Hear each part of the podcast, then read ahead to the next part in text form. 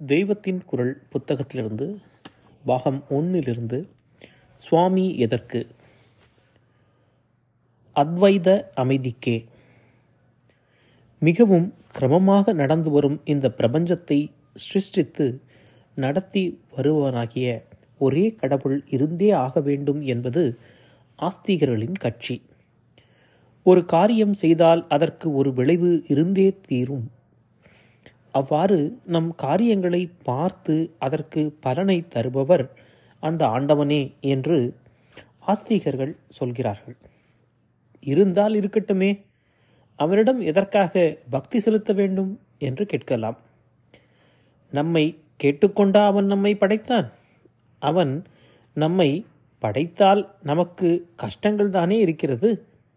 அவனிடம் பக்தி எதற்கு என்று ஆட்சேபிக்கலாம். கஷ்டங்களை தீர்க்கவும் அவனால் முடியும்.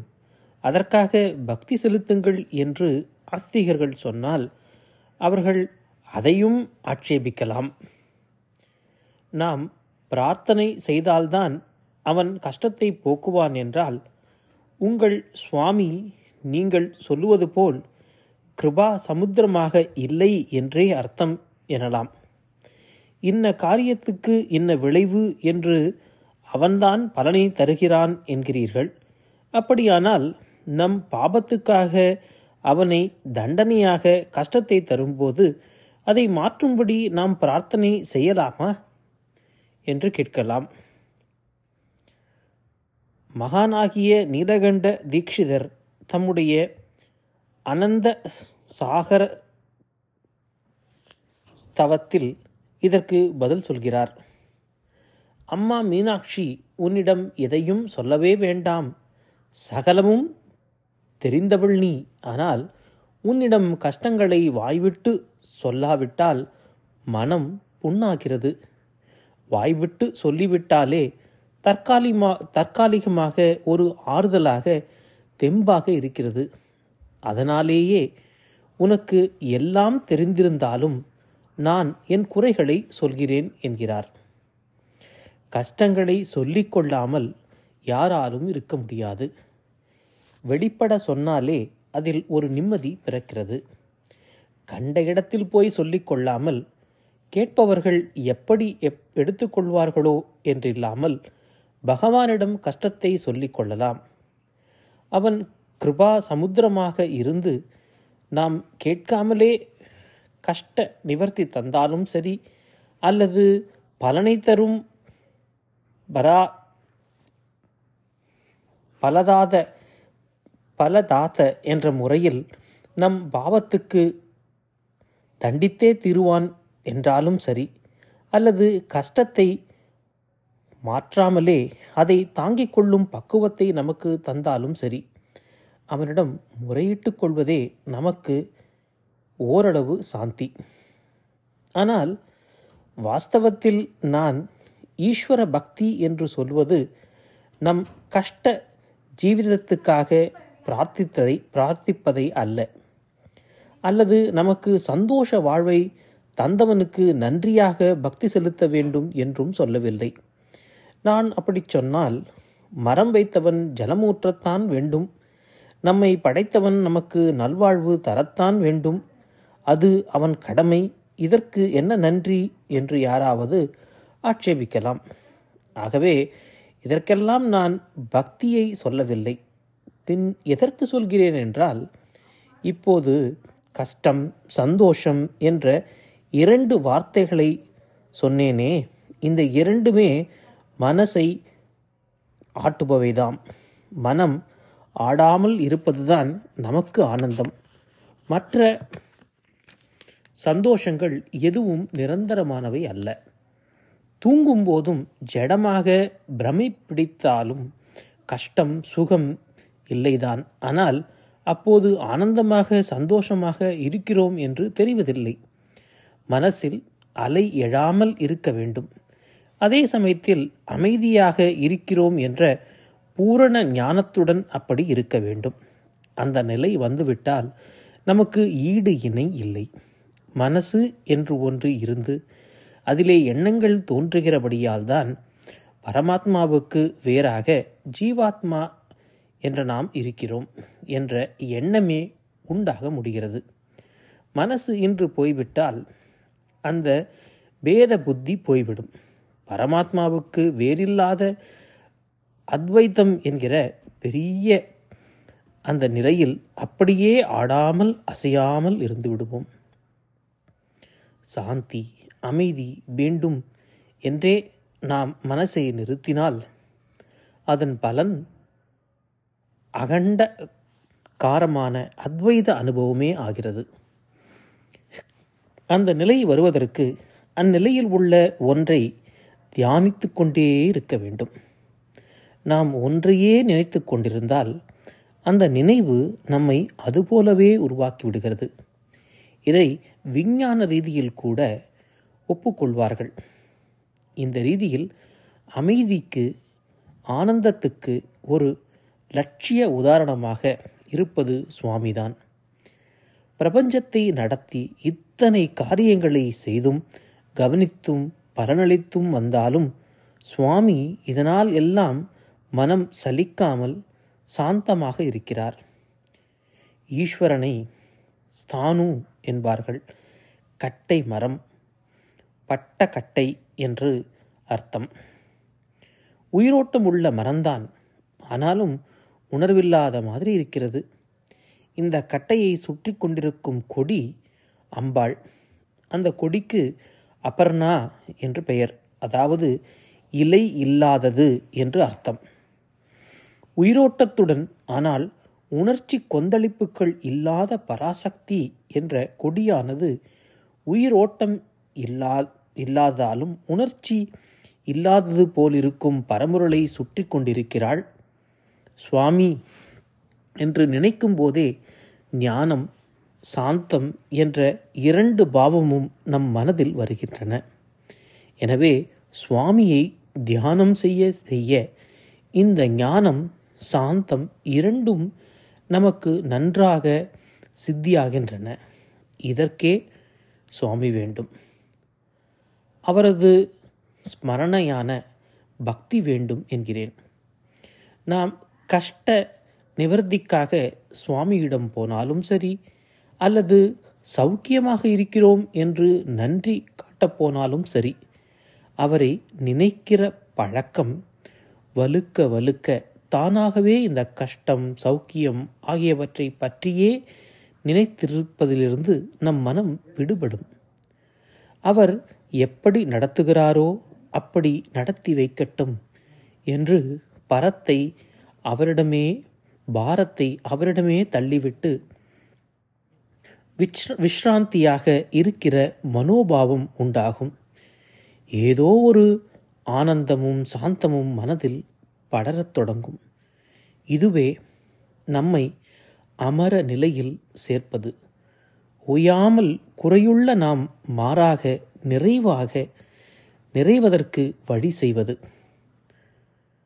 ஆத்ம விசாரம் தியானம் யோகம் இதுகளால்தான் நம் மனசை பட்ட கட்டை மாதிரி ஆக்கிக்கொண்டு நிறைந்த நிறைவாக இருக்க முடியும் என்பது உண்மை.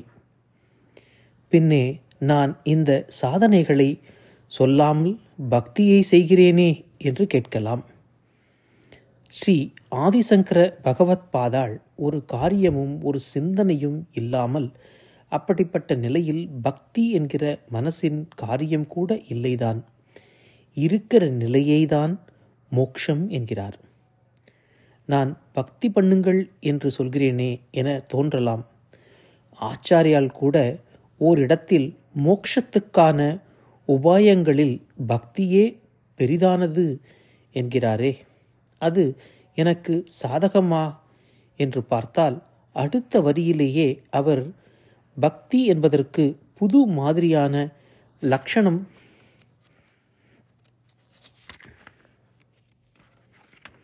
கொடுத்து விடுகிறார். அதாவது நமது ஆத்மாவின் உண்மை நிலை என்ன என்று ஆராய்ந்து அதிலேயே ஆழ்ந்து கிடப்பதுதான் பக்தி என்கிறார்.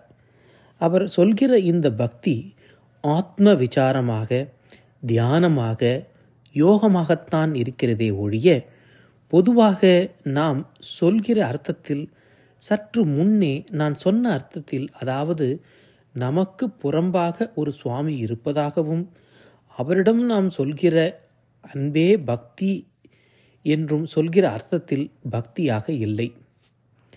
சரி இந்த இடத்தில் ஆச்சாரியால் பக்தியை இப்படி வர்ணித்திருந்தாலும் அவரே தம் மடங்களில் எல்லாம் விஸ்தாரமாக சந்திரமௌலீஸ்வர பூஜையை வைத்திருக்கிறார்.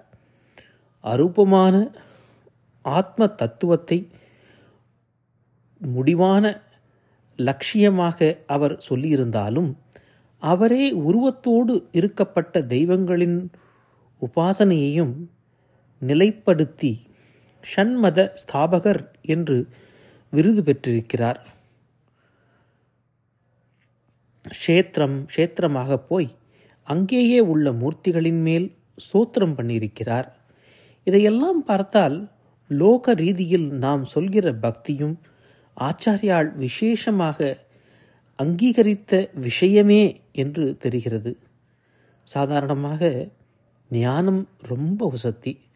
ஆத்ம விசாரம் ஞானம் தியானம் யோகம் இதெல்லாம் உசத்தி. பக்தி பூஜை க்ஷேத்ராடனம் க்ஷேத்ராடனம் எல்லாம் அதை விட தாழ்த்தி.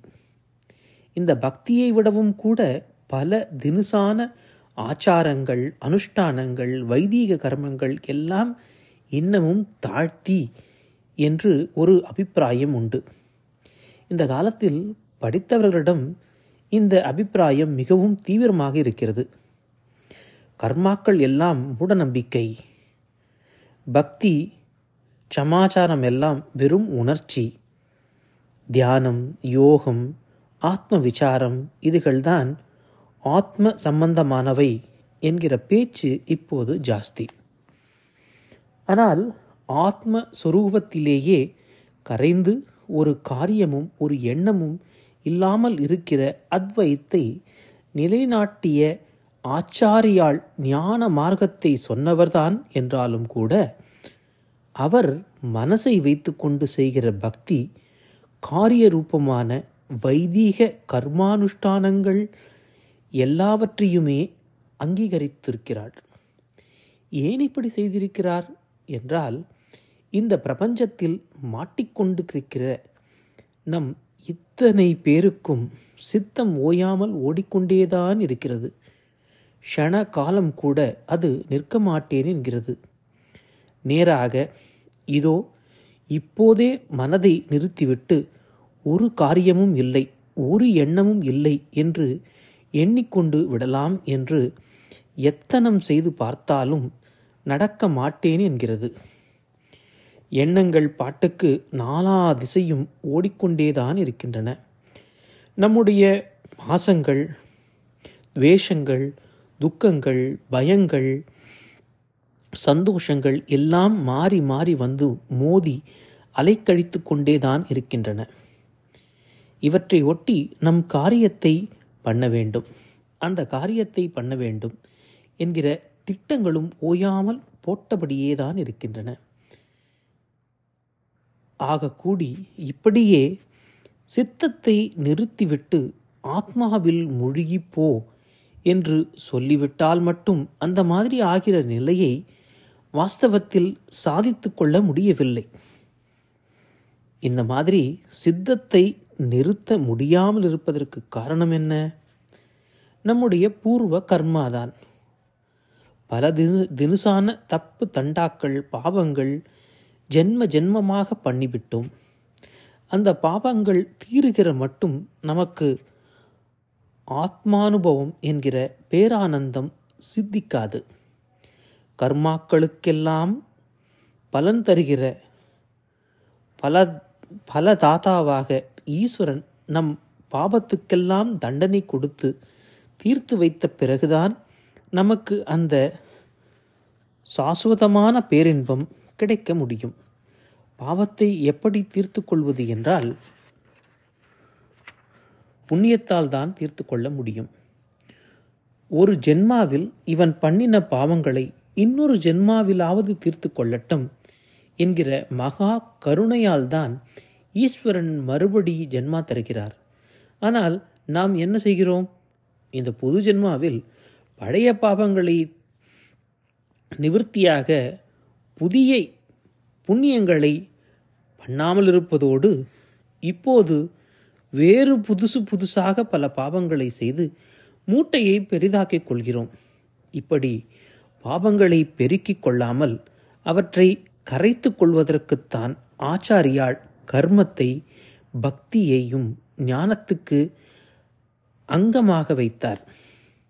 பாவங்கள் இரண்டு தினசு. ஒன்று சரீரத்தால் செய்த பாபகர்மா. இன்னொன்று மனசினால் செய்த பாப சிந்தனை. பாப கர்மாவை போக்கிக் கொள்ள புண்ணிய கர்மா செய்ய வேண்டும். பாப எண்ணங்களை போக்கிக் கொள்ள புண்ணியமான நினைப்புகளை வளர்த்து கொள்ள வேண்டும். புண்ணிய கர்மா என்ன?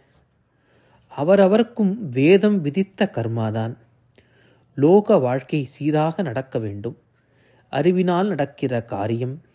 ராஜாங்க ரீதியில் நடக்கிற காரியம் வியாபார ரீதியில் நடக்கிற காரியம் சரீர உழைப்பில் நடக்கிற காரியம் எல்லாம் ஒன்றுக்கொன்று விரோதமில்லாமல் அனுசரணையாக நடந்தால்தான் சமூக வாழ்வு சீராக இருக்கும் என்பதால் வேத தர்மம் சமுதாயத்தை இப்படி நாலு காரியங்களாக பிரித்து ஒவ்வொருத்தருடைய தொழிலையும் ஒட்டி அவருக்கான நீதிகளை ஆச்சார அனுஷ்டானங்களை வகுத்து தந்திருக்கிறது.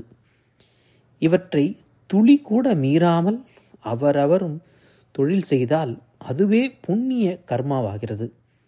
கர்மா எப்படி பாவமாகிறது என்றால் நமக்காக என்ற ஆசை வாய்ப்பட்டு ஏதோ ஒரு லட்சியத்தை பிடிக்கப் போகிறபோதுதான் இந்த லட்சிய பூர்த்திக்காக எந்த தப்பையும் செய்ய துணிகிறோம். அதனால் சித்தத்தில் துவேஷம் துக்கம் பயம் இம்மாதிரி அழுக்குகளை ஏற்றிக்கொண்டு விடுகிறோம்.